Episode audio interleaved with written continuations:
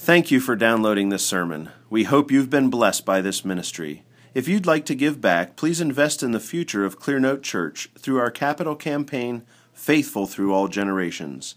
To make a donation, visit clearnote bloomington dot com slash give. Good morning. Please turn to Genesis chapter fourteen.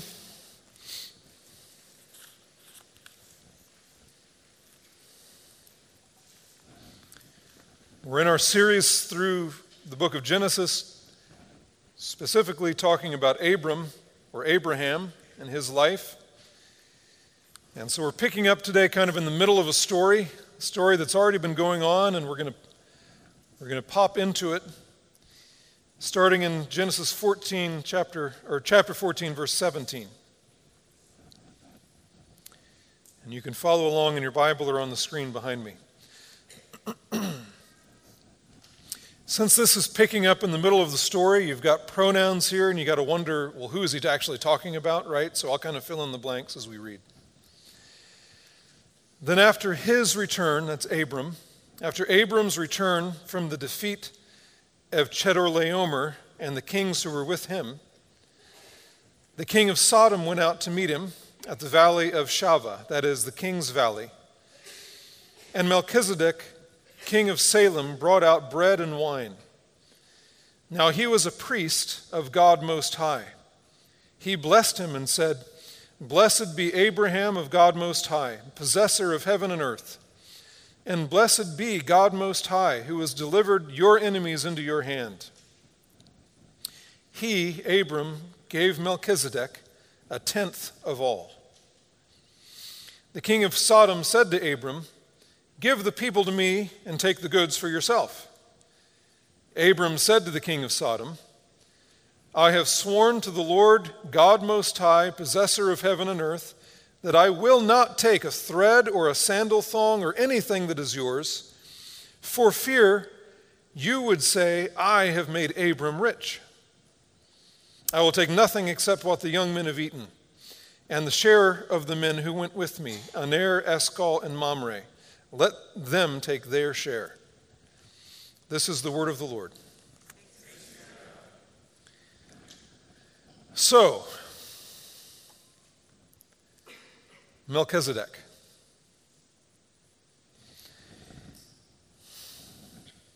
If all we had was this passage in Genesis fourteen, we might read right over all of this and think, well, okay, that's kind of random. This Melchizedek guy, whatever, right? If all we had was this passage, we might be tempted to think, not sure where this Melchizedek comes from, what he has to do with anything, whatever. It's one of those big long names that the Old Testament's filled with. I don't know. Keep reading. But we can't say whatever with Melchizedek, because this is not the only passage of Scripture that we have about Melchizedek. God brings up Melchizedek two more times, once in Psalm one ten and many times in the book of Hebrews.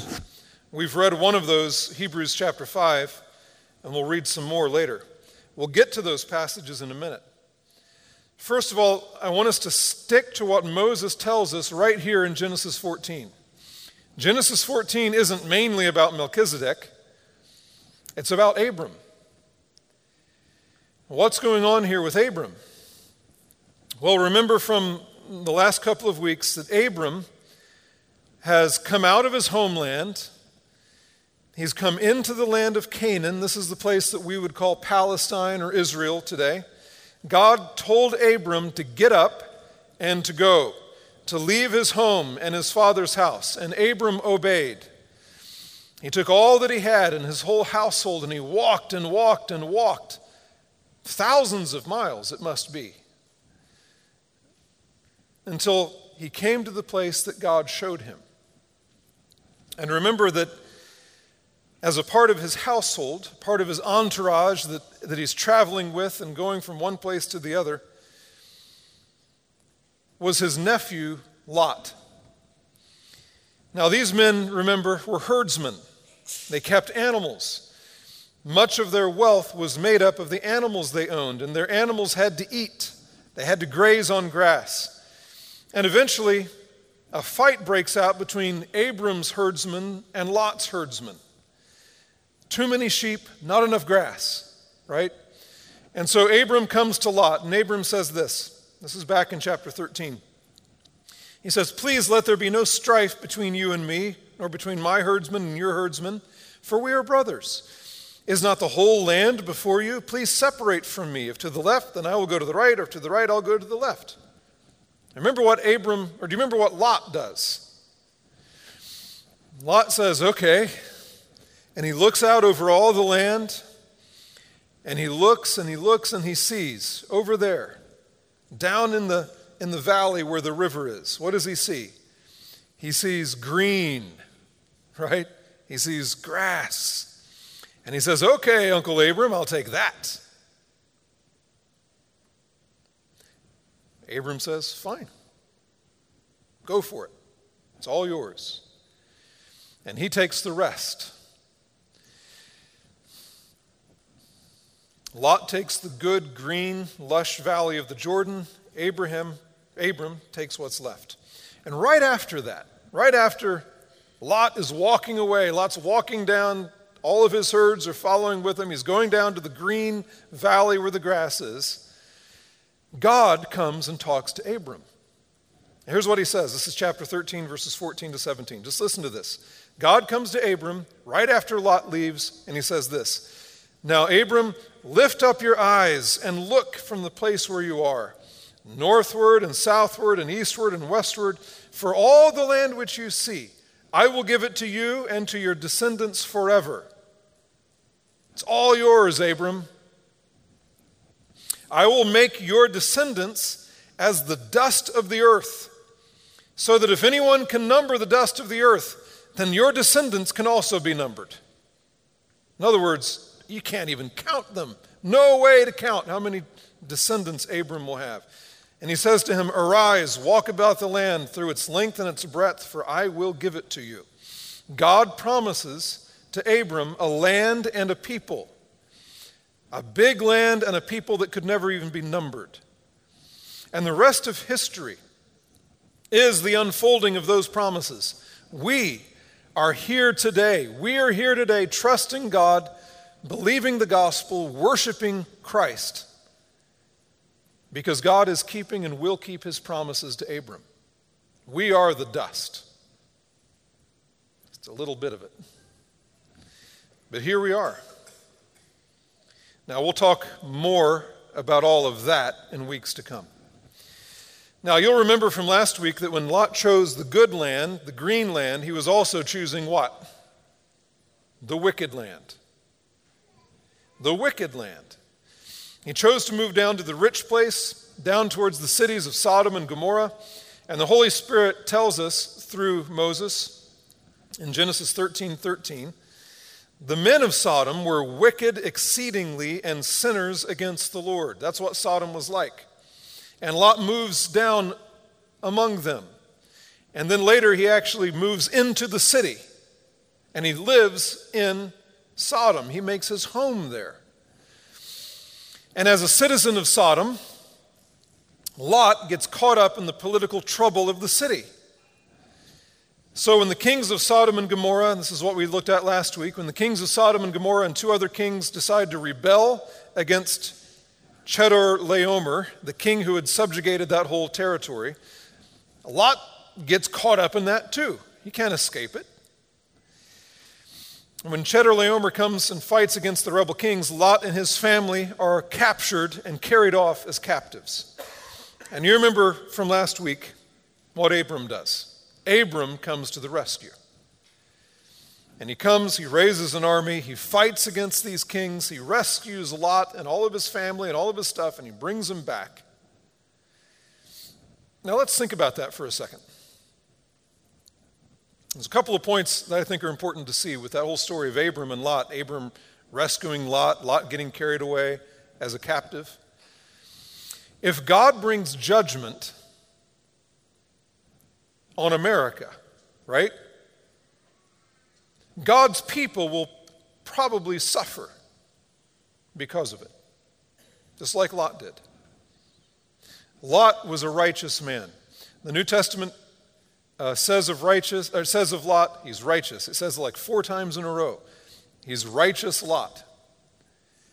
So the New Testament calls Lot a righteous man. Now, Lot has problems, right?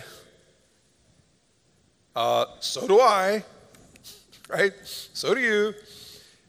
But he's a righteous man. But nevertheless, when Lot's city, Sodom, is caught up in political and, mer- and military trouble, Lot is not somehow magically left out of that. He's not magically immune to that because he's a he's a righteous man. No. Lot and his family have to suffer the fate of their city, their nation. And the same is true of us. Don't think that because you trust God and try to live a righteous life, that you and I will automatically be spared the trouble that is likely going to come to this country, America, within twenty years. Okay? I believe there's trouble coming that's that's big. And if it comes, we'll be caught up in it, because here we are, just like Lot was there, right? Don't be naive about that. If you see trouble on the horizon, it's not faithlessness to prepare for that, to think ahead about what might be coming and what might what what that might mean for you and for your family. The other thing about this is Abram's response. Abram is not a pacifist, is he?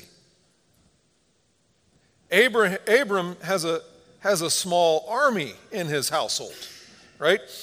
Abram's faith is not incompatible with Abram's ability and willingness to raise a small army, go to battle and fight to rescue Lot. Abram is not a pacifist. And the Bible does not teach us to be pacifists either. Now, all of that brings us to what happens after Abram rescues Lot. After Abram rescues Lot and all of Lot's family and all of Lot's stuff, he comes and brings him back to the valley, to the green place, the rich place, back to the city where he was taken from. And what happens? Well, two kings come out to meet him on his return, right?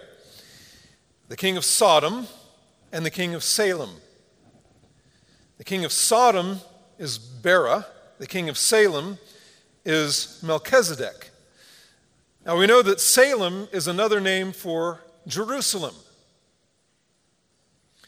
So Melchizedek is the king of Salem or the king of Jerusalem. Now look what happens when these two kings come out to meet Abram. Look at verses seventeen and eighteen. It says, the king of Sodom went out to meet him at the valley of Shava, that is the king's valley, and Melchizedek, king of Salem, brought out bread and wine. The king of Sodom comes out, but the king of Salem brings the party, okay? He brings the feast. He brings the welcome. That's what's going on here. Melchizedek com- welcomes Abram with royal largesse. He is a, he's generous. He's kind. He lays out a feast for Abram and all of his house and all of his men. He doesn't just bring out a little crust and a little thimble, right? This is him laying a feast. Bread and wine and everything else that goes with it. Now you see nothing of that from the king of Sodom. Nothing of that at all. And it was the king of Sodom who benefited from Abram's rescue mission. It wasn't Melchizedek. Melchizedek had nothing lost in that battle that Abram brought back. It was, so- it was the king of Sodom. In fact, you actually get the impression that the king of Sodom is grudging, resentful, and greedy. That's what you'd expect, right? After all, he's the king of Sodom. Now, what do I mean by that? Look at verse twenty-one. The king of Sodom said to Abram, give the people to me and take the goods for yourself. Well, that, I mean, when you first look at that, it looks like a generous offer, right? Uh, just give me all the people back and you can keep all the stuff. But no, I don't think it is at all. I think it's actually a grudging offer. It's a, it's not an open-hearted, open-handed offer. It, it has strings attached. Now, what makes me think that? Well, keep reading. Look at verse twenty-two and twenty-three. Abram said to the king of Sodom, after the king of Sodom makes this, oh, great show of a generous offer, right? Just give me the people back and you take all the stuff. Here's what Abram says. I have sworn to the Lord God Most High, possessor of heaven and earth, that I will not take a thread or a sandal thong or anything that is yours, for fear that you would say, I have made Abram rich. Abram knows what's going on with this king, King Bera. He knows that there are strings attached, right? He knows he, he doesn't want Bera's money. He Abram doesn't want the wealth of Sodom. God has made promises to Abram. God has made promises to Abram that God would bless Abram. And at this point in Abram's life, he believes it.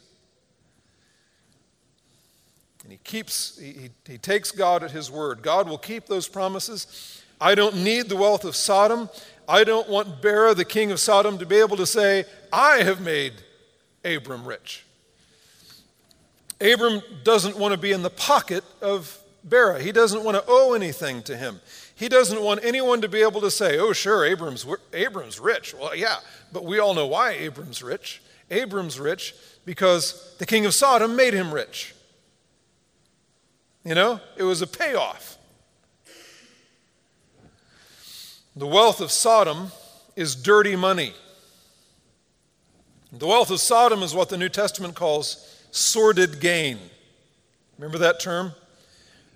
When the New Testament is talking about officers in, the, in, in Christ's church, deacons, pastors, elders, they may not be fond, it says, of sordid gain. Right? Easy money. Money that's kind of shady. Money that uh, has strings attached, you know, bribes. Abram says, I don't, I don't want your money, King Bera. Now let's think about these two kings. King Bera is the king of Sodom, King Melchizedek, the king of Salem or Jerusalem. What do we know about Sodom? We know a lot about Sodom. Genesis thirteen thirteen. The men of Sodom were wicked exceedingly and sinners against the Lord. Genesis eighteen twenty. The Lord said, the outcry of Sodom and Gomorrah is indeed great, and their sin is exceedingly grave. Exceedingly grave. Really, really bad. We know from Genesis eighteen, when God comes to Abram and says, Abram, I'm going to go destroy Sodom and Gomorrah. Remember this story? We'll get to it someday. And he says, but Lord, if there are fifty righteous men, righteous people in the city of Sodom, would you please spare it? God says, sure. And he keeps going and he keeps whittling it down and whittling it down and whittling it down. He gets down to ten. Remember this? If there are ten righteous men in the city of Sodom, will you spare it? And God says, yes, for ten, I'll spare it. Well, what happens? It doesn't get spared, which means there weren't even ten, not even ten righteous men in, in this city. There's only one. It was Lot. Ezekiel sixteen forty-nine says this about Sodom. This was the guilt of your sister Sodom. She and her daughters had arrogance, abundant food, and careless ease, but she did not help the poor and the needy. Wealth, ease, the idolatry of pleasure that comes out of all of that. We know from Genesis nineteen that when God sent those messengers, they were actually angels, to rescue Lot. The men of Lot are beating down the door because they want to rape them. This is Sodom. Sodomy has come to mean throughout Scripture and throughout history the worst kind of degenerate perversion. And for good reason. And Pastor Bailey warned us last week about living in the midst of Sodom, because we do. We live in Sodom. What sin does Bloomington, our city, what sin does Bloomington revel in and promote and celebrate? Well, sodomy. It's everywhere. It's in the, it's in the courthouse. It's in the city council chambers. It's in the county council chambers. It's in the public schools. It's on the street corners. It's everywhere. It's at the university. Homosexuality, sexual perversion, all the wealth and ease and hedonism and pleasure that feed all of that, this is Bloomington. Here we are in the middle of it. But look at this. In the middle of this wicked land and this wicked culture, Sodom, right? There's another king, King Melchizedek. You remember Pastor Bailey said a week or two ago that the, the king of Sodom's name, Bera, that name means, do you remember? Evil. So the king of Sodom is King Evil, right? But Melchizedek also means something. Hebrews seven two tells us what the name Melchizedek means. Melchizedek, it says, was first of all, by the translation of his name, here's what the Hebrew word means, Melchizedek, by the translation of his name, King of Righteousness. And then also King of Salem, which is King of Peace. Salem means peace. So the king of Sodom is the king of evil, but the king of Jerusalem is the king of righteousness and the king of peace. But there they are. They're together. They're living in the same land. They're breathing the same air. They're surrounded by the same culture, the king of evil and the king of righteousness. And they both come out to meet Abram. Now, what does that tell us? It tells us that God has his people. God has his people. Even in the middle of a wicked day and a wicked land, God has his people. It is very easy for us to look around and look around, feel overwhelmed by the evil of our day, by the evil of our land, by the evil of our city, to see that all and be dismayed, right? To be To begin to believe that this is impossible. It's impossible for, for us to be righteous in this day. It's impossible for us to be righteous in this place. It's impossible for us to raise our children. In the middle of all of this. But no. Here is a man, a man who worships God Most High, in the middle of pervasive idolatry all around him. Here's a man whose name is King of Righteousness. Here's a man who comes out to greet and to welcome and to feed Abram, the friend of God, the father of all the faithful. Do not despair. God has his people, even here and even now. God has his people. Do not fall into the into the temptation of Elijah. Do you remember Elijah the prophet? Elijah the prophet has this amazing victory over the priests of Baal. Remember that story? It was in First Kings. And he comes off of that experience and he's, you know, the next day, what? He's depressed. Just like every pastor is on Monday morning. It's true. Okay. And he just, you know, woe is me. So First Kings nineteen, listen to this. He goes and he hides in a cave. And this is what happens. He came in there to a cave and lodged there, and behold, the word of the Lord came to him. And he said to him, "What are you doing here, Elijah?" He said, "I've been very zealous for the Lord, the God of hosts. For the sons of Israel have forsaken your covenant, have forsaken your covenant, torn down your altars, and killed your prophets with the sword, and I alone am left. And they seek my life to take it away.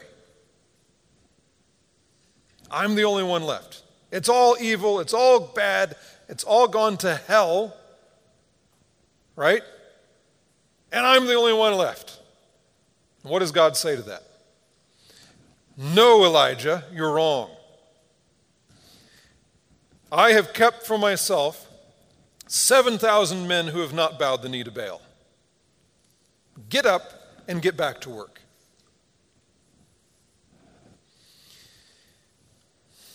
As long as you think you are the only one, or we are the only ones, we will be paralyzed, we will circle the wagons, we will batten down the hatches, we will hide, and we will make ourselves useless for the kingdom of God. Remember, we will not love Bloomington if we what? If we hate Bloomington. Seems to make sense to me. Remember what that great theologian Yoda said. Fear is the path to the dark side. Fear leads to anger, anger leads to hate, hate leads to suffering, and that leads to the dark side. Now, we're not here to build the dark side. We're here to build the kingdom of God. Fear, hate, no. Now let's take a moment or two to delve a little deeper into Melchizedek.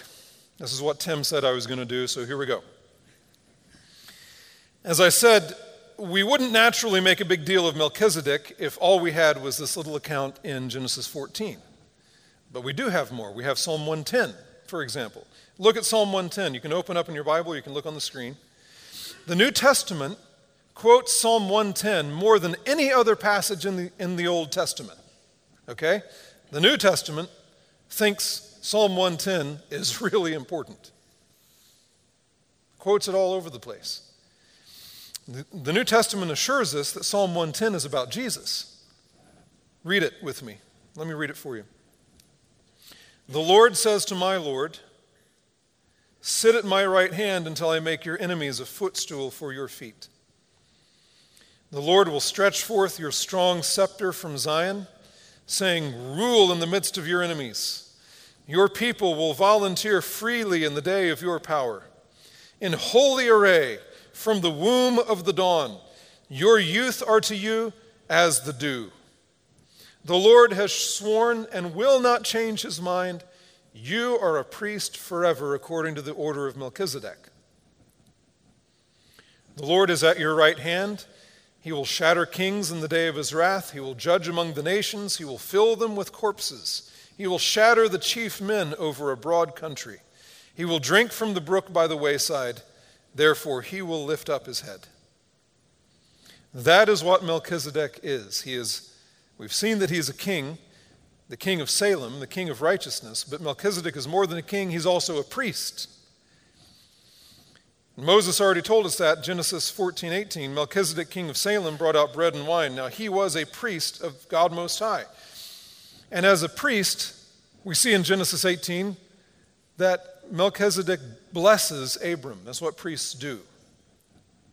And so we come back to Psalm one ten, where the Holy Spirit says of Jesus Christ, you are a priest forever according to the order of Melchizedek. Well, does that help? You know, what does that mean? Well, we have to keep going on into the book of Hebrews to figure out what that means. Things start to get weird with Melchizedek in the book of Hebrews. The weird part about Melchizedek in the book of Hebrews is in Hebrews seven, one to three. Just follow along as I read this, or you can follow in your Bible. He- Hebrews seven, one to three. For this Melchizedek, king of Salem, priest of the Most High God, who met Abraham as he was returning from the slaughter of the kings and blessed him, to whom also Abraham appoint, apportioned a tenth part of all the spoils, was first of all by the translation of his name, king of righteousness, and then also king of Salem, which is king of peace, without mo- father, without mother, without genealogy, having neither beginning of days nor end of life, but made like the Son of God. He remains a priest perpetually. So what's with that? It says Melchizedek was without father, without mother, without genealogy. No beginning of days nor end of life, made like the Son of God. What in the world is that? That has given rise to all kinds of speculation about Melchizedek, right? Some people think all through the history of the church that, you know, Melchizedek must have been an angel, some kind of supernatural being, not a man, but an angel. Other people have thought, no, he's not an angel. This is actually Jesus Christ himself. Many people have thought Melchizedek is uh, an appearance of Jesus in the Old Testament before Jesus took on flesh, right? A pre-incarnate appearance of Jesus. Before he was made flesh of the Virgin Mary. So that here's what they'd say, you know, he had to be some kind of supernatural being, without father, without mother, without genealogy, having neither beginning of days, end of life, made like the Son of God. What else could that possibly mean? Now, I do not believe that Melchizedek was a supernatural being at all. He was a king, he was a priest, but he was a man, just like us. Now, John Calvin has something to say about this whole idea that Melchizedek was some kind of supernatural being. Either an angel or the pre-incarnate Christ. I'm going to pull a Tim Bailey on you and read it to you, okay? Here's what John Calvin says about this idea that this is, that Melchizedek is a supernatural being. You ready? That is a lot of hooey. See that? That's what it says right there. That is a lot of hooey.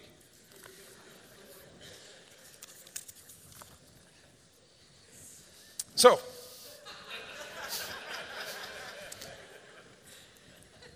what does it all mean? Well, to make sense of Melchizedek, we have to make sense of the book of Hebrews. And really, I mean, the book of Hebrews is long, but it's not complicated. It's really pretty simple. The book of Hebrews in the New Testament is all about Jesus. It's all about the fact that the Old Testament is filled with types and shadows of Jesus. Everything in the Old Testament is pointing forward to Jesus.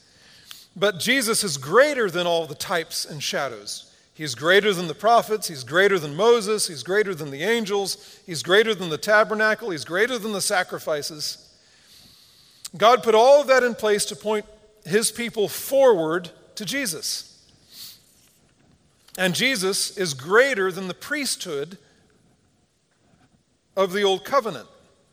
Now, he's greater than the priesthood of the Old Covenant for all kinds of reasons. He's sinless. The priests of the Old Covenant aren't sinless. When they offer sacrifices, they have to offer sacrifices for their own sins, right? But Jesus is sinless. He is God, and one of the things that means is that he is eternal. He'll never die. Those Old Covenant priests kept dying all the time, right? He always needed new ones. And his sacrifice is not a bull or a lamb. His sacrifice is himself. Jesus is the great high priest that all the Old Testament's pointing forward to. But you see, that's a problem. That's a problem. Why? Because the Old Testament priests are all from the tribe of Levi, right? That is the law of the Old Testament. You can't be a priest if you're not from the tribe of Levi. You have places in the Old Testament where things get really dark um, and start falling apart, and all kinds of people get ordained as priests who aren't Levites, and it's an abomination to God, and he, he hates it. Jesus wasn't a Levite. According to the flesh, he was of the tribe of Judah, right? Descended from David. So all these newly converted Jews, that's who the book of Hebrews is written to. People who are Jews, they'd come out of all that old covenant system, they knew the law, but they'd become Christians. but they can't figure out what. How can Jesus be a priest? How can he be better than the Levitical priests if he's not a Levite? Answer. He's a priest forever according to the order of Melchizedek. Different kind of priesthood, different requirements. Melchizedek was a priest of God Most High. Psalm ten says the Messiah would be a priest forever according to the order of Melchizedek. That means there's another legitimate priesthood. It started with Melchizedek.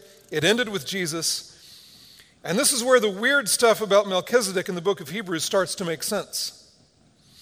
Was Melchizedek a priest because of who his father and mother were? No. Well, that had everything to do with who was a priest in the Old Testament. Right? Show me the line. Show me the genealogy. Show me the blood. Show me the relatives. We don't know who Melchizedek's father and mother were. He was without father, without mother. We don't know who they were. It doesn't matter. It's not that he plopped down out of heaven, you know. No, we just don't know who they were. He was without genealogy, he says. His priesthood is a different kind of priesthood. It's not based on being a Levite. But you'll say, yeah, but Hebrews also says, having neither beginning of days nor end of life. What does that mean? It simply means we have no record of Melchizedek's line in either direction. We don't know where he came from, who his forefathers were. We don't know who's, who his descendants are, because it doesn't matter. It's not the point with Melchizedek. He's a different kind of priest. He plops down in Genesis fourteen, then he's gone until he shows up again in Psalm one ten and then again in the book of Hebrews. But his priesthood is God-ordained, just like Jesus' priesthood is God-ordained. And therefore, it is better, it is greater than the long line of priests in the Old Testament. That's what I think all the weird stuff about Melchizedek means. Now, what is that to all of us? What is that to us? It's everything to us. It's everything to us. Jesus, just like Melchizedek, our Lord Jesus Christ is both a king and a priest. And we need both. We need a priest. We have hated God's law, haven't we? We have hated his character. We have rebelled against him. We deserve nothing more than to die for our sins and to suffer God's righteous anger in an eternal hell. That's what we deserve. That's what every one of us deserves. And our only hope is to have someone step between us and God, to step between us and the righteous wrath of God. We need a priest. We need blood. We need someone to step between us and turn God's wrath away. And that is exactly what our Lord Jesus has done. That is exactly what he is. He's a priest. He is the great high priest. Hebrews seven twenty-six says this, for it was fitting for us to have such a high priest, holy, innocent, undefiled, separated from sinners, and exalted above the heavens, who does not need daily, like those high priests, to offer up sacrifices, first for his own sins and then for the sins of the people, because this he did once for all when he offered up himself. Jesus is the priest who offers up himself. And he turns God's wrath away from his people.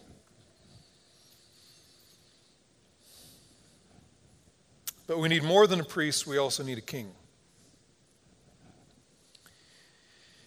If all we had was a priest, we would still be defenseless against the enemy of our soul. We would still be prone to wander. We would be prone to fall. We would be easy prey for Satan, the roaring lion who always is looking for someone to destroy. We don't just need a priest to cover our sins and to turn God's wrath away. We need a king. We need a champion. We need a defender. We need to be governed. We need to be corrected and strengthened in our obedience. We need to be fed. We need a king. And in our Lord Jesus, we have both a priest and a king. We have one who both canceled out the certificate of debt consisting of decrees against us, which was hostile to us, and he's taken it out of the way, having nailed it to the cross. Cross. That's Jesus as a priest. And one who disarmed the rulers and authorities and made a public display of them, having triumphed over them. That's Jesus as a king.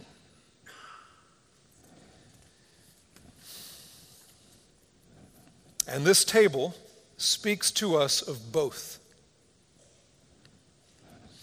He offered himself. His body was broken, his blood was shed, so that he could intercede for us, so that he could stand between us and God. He is our great high priest, and he declares his priesthood to us every time we eat this supper. We re- remember the sacrifice that he offered up on our behalf. And he comes out and meets us. He lays a table out for us, a table of bread and wine. He is our benevolent and gracious king. Just like Melchizedek came out and met Abram with bread and wine, Jesus comes and meets us, lays the table out for us, feeds us, strengthens us, welcomes us into fellowship with him. And he declares his kingship to us every time we eat this supper. Do you know Jesus Christ as both your priest and your king? Simply one or the other will not do. You can't have half a Jesus. You can't take him as your priest, the one who cleanses you from the guilt of your sins, and then stiff arm, arm him as your king, the one who commands you and demands your allegiance and your obedience. You can't have half a Jesus. Do you know him both as your priest and your king? All of God's promises of blessing are yours if you do. Forgiveness of sins, the credit of Jesus' righteousness to your account, adopted as a son, welcomed into his throne room, welcomed into his kingdom, given everything you need for life and godliness. It's all yours if you'll take Jesus as both your king and your priest. And all of God's promises of destruction are yours if you don't.